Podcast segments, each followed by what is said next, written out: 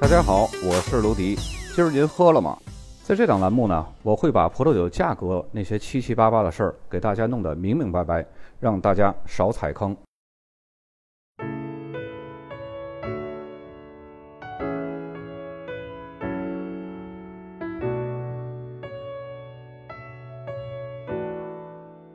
萨瓦产区是位于法国东部与瑞士交界的阿尔卑斯山区。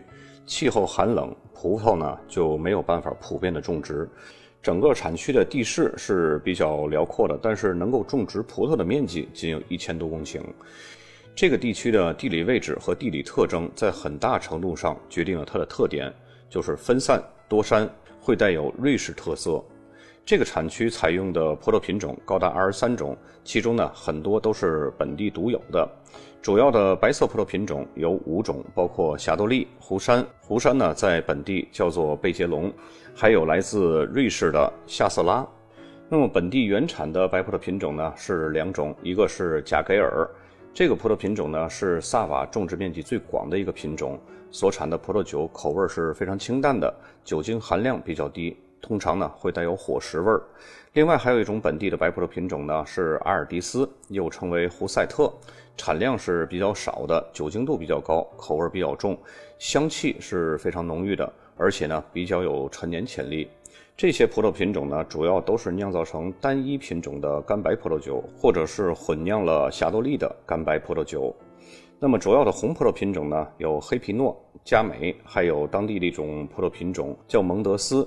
这个本地的葡萄品种呢，可以生产出颜色比较深、口味比较浓厚、结构紧密，并且非常耐陈年的一款红葡萄酒。萨瓦出产的葡萄酒是以白葡萄酒居多，主要出产适合年轻时间饮用的清淡型的白葡萄酒，大部分呢都是单一品种酿造。为了保留葡萄酒这种新鲜的果香，通常呢装瓶会比较早。除了生产红白葡萄酒之外呢，当地还生产少量的桃红葡萄酒，还有起泡酒。地方性的 AOC 法定产区呢，有萨瓦葡萄酒 AOC 以及萨瓦胡塞特 AOC 这两种。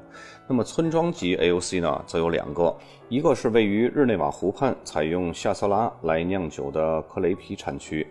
另外一个则是位于罗纳河畔，专门生产白葡萄酒和起泡酒的西塞勒产区。不过，克雷皮产区的身份呢，如今已经不再是独立的村庄 AOC 了。这个产区呢，一会儿我们来具体介绍一下。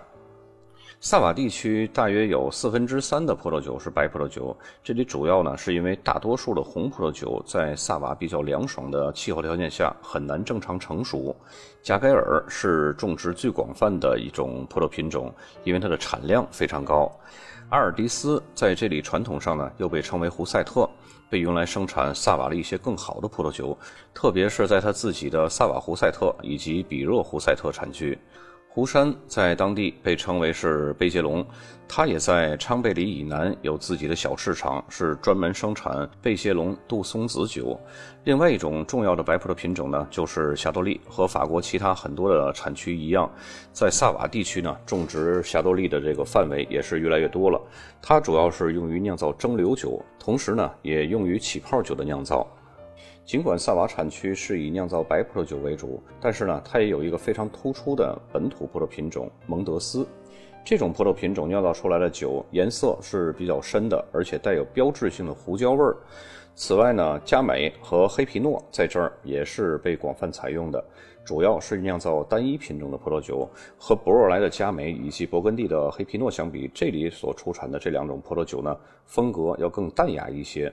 我们接下来来介绍几个比较主要的产区。首先一个就是它幅员最辽阔、面积最大的这个萨瓦葡萄酒 AOC。这个萨瓦 AOC 呢，它是作为整个萨瓦地区的一个核心产区，成立于1973年。这个 AOC 法定产区呢，包含了16个村庄子区域，可以在酒标上作为地理附加标识。但是呢，它们不具备独立的 AOC 法定产区资格。其中主要生产白葡萄酒的村庄包括阿比姆、阿普勒蒙、西南、肖塔尼、克吕埃、容吉优、蒙特梅里安。圣乔普利、克雷皮、马林、马里南、帕里雷、西南贝杰隆、阿兹。那么，主要生产红葡萄酒和桃红葡萄酒的村庄呢，包括阿尔班、圣简博尔泰、肖塔尼、西南和荣吉优。如果在酒标上只标识了萨瓦 AOC 而没有标注这些个村庄名的话，那么酒则可以是白葡萄酒、红葡萄酒、桃红葡萄酒，甚至是起泡酒，没有特定的限制规定。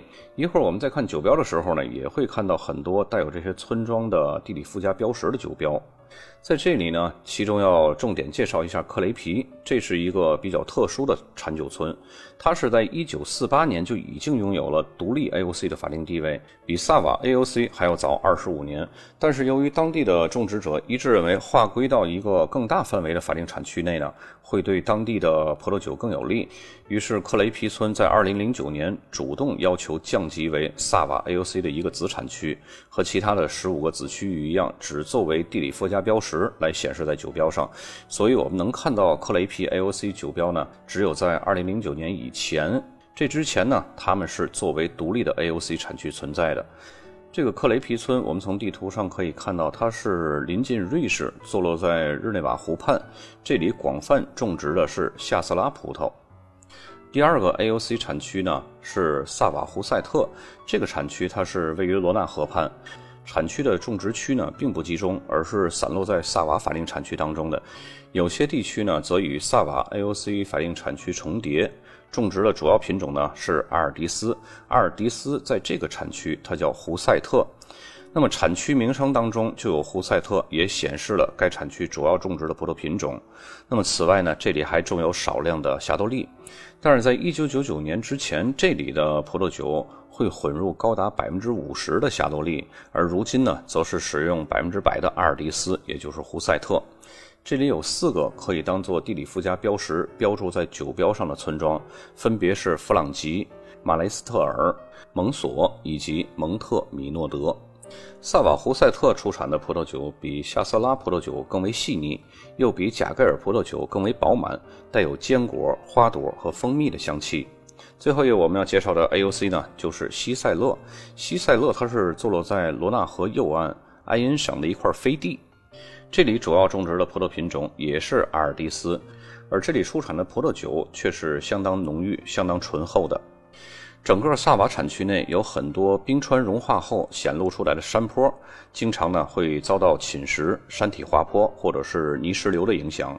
比如在阿普勒蒙村的格拉尼尔山葡萄园，就是坐落在1248年山体崩塌之后形成的岩石之上。那么这场地质巨变给当地出产的葡萄酒带来了碘的香气。萨瓦产区的葡萄酒呢，适合搭配鱼肉。贝类、奶酪和寿司这些个口味比较纯粹、比较清淡的食物。萨瓦产区的葡萄酒爱好者大多都是当地人，或者是那些在度假期间发现了该地区葡萄酒的爱好者。但是由于萨瓦地理位置是比较偏僻的，而且自从19世纪70年代葡萄根瘤芽危机以来，葡萄园的覆盖范围非常有限。因此呢，很少有萨瓦葡萄酒走出法国进入国际市场，以至于我们这期节目找酒标都费了很大的周折。那么接下来咱们来看看酒标。首先，第一张酒标左边的箭头靠中间的是弗朗吉，它左边下面的箭头呢指向的是萨瓦胡塞特。刚刚我们也说过，萨瓦胡塞特有四个村庄可以作为地理附加标识，那么这个弗朗吉就是一个地理附加标识。第二个酒标。左边靠中间箭头指向的是萨瓦胡塞特，那么它下边显示的是马雷斯特尔，这也是一个地理附加标识。在这里有一个我没有标注上，就是马雷斯特尔，它下面那个红字 A L T E S S E，那个就是阿尔迪斯。我们刚刚也有说过，阿尔迪斯在萨瓦胡塞特也可以叫做胡塞特。其实这两个品种呢是一个品种，只不过是两个名字。接下来这个酒标。左边靠上箭头指向的是萨瓦胡塞特，稍微有点模糊，但是能看得清。那么下面这个箭头呢，指向的是蒙索，这也是一个地理附加标识，萨瓦胡塞特的一个村子。那么接下来这个酒标左边的箭头指向的是萨瓦胡塞特，这个没有地理附加标识。然后右边的箭头呢，指向的就是葡萄品种阿尔迪斯。接下来的酒标，这是到了萨瓦，左边靠上箭头指向的就是萨瓦 AOC。大家一定要清楚一点，就是萨瓦 AOC 可以是这样的一个全称，也可以仅仅写萨瓦就可以。然后左边靠下箭头是阿比姆，是它的一个地理附加标识，是它其中十六个村子里边其中一个。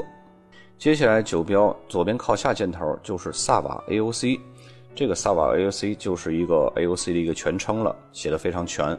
然后左边靠上的箭头呢，指向的就是它另外一个地理附加标识是阿普勒蒙村。接下来酒标左边靠下箭头指向是萨瓦，这个写的就是缩写了，对吧？然后右边的那个箭头呢是阿尔班，这个村子呢也是刚刚我们说过的十六个。可以作为地理附加标识的其中一个村子。那么阿尔班左边这个单词是什么呢？就是刚刚我们介绍葡萄品种，一个本土葡萄品种是蒙德斯。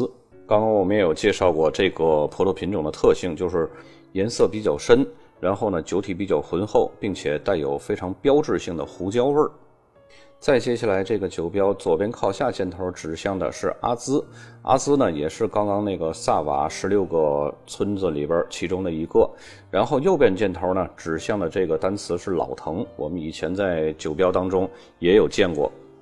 再接下来这个酒标左边靠上箭头就是萨瓦 AOC，萨瓦 AOC 之下就是它的一个地理附加标识，十六个村庄之一肖塔尼。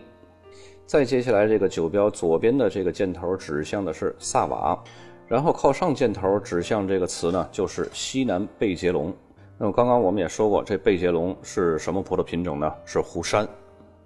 再接下来，这个酒标靠上的箭头指向的是萨瓦 AOC，然后左边箭头指向的是西南，这也是它的一个地理附加标识，是十六个村庄之一。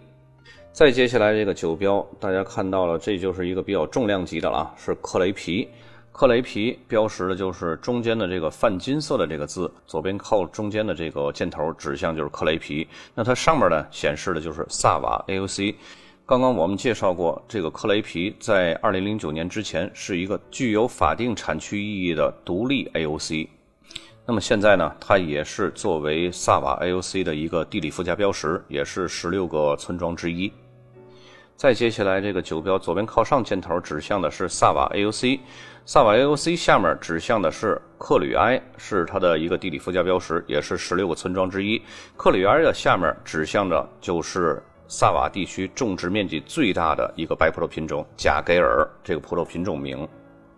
再接下来，这个酒标左边的中间箭头指向的是萨瓦 AOC，然后左边靠下箭头指向的是荣吉优，荣吉优也是一个地理附加标识，十六个村庄之一。再接下来，这个酒标这是一个萨瓦克雷芒，这也是一个独立 AOC 啊，只不过这个它没有限定地区，因为萨瓦 AOC 里边都可以生产这种克雷芒起泡酒。再接下来就是刚刚我们说过一个飞地。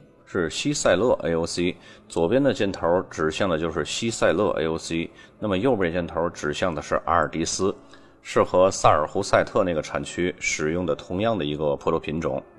那么本期节目呢，内容不多，酒标不少，主要还是集中在萨瓦 AOC 这十六个村庄作为地理附加标识的这个识别上。那么有一些村庄呢，也是没有找到，因为这个萨瓦地区的葡萄酒酒标实在是不容易找。本身这个地区的葡萄酒在咱们国家也很少见，所以呢，如果要是能见到这个萨瓦产区的酒，可以尝试一下，但是成本不宜过高。本期就到这儿，咱们下期再见。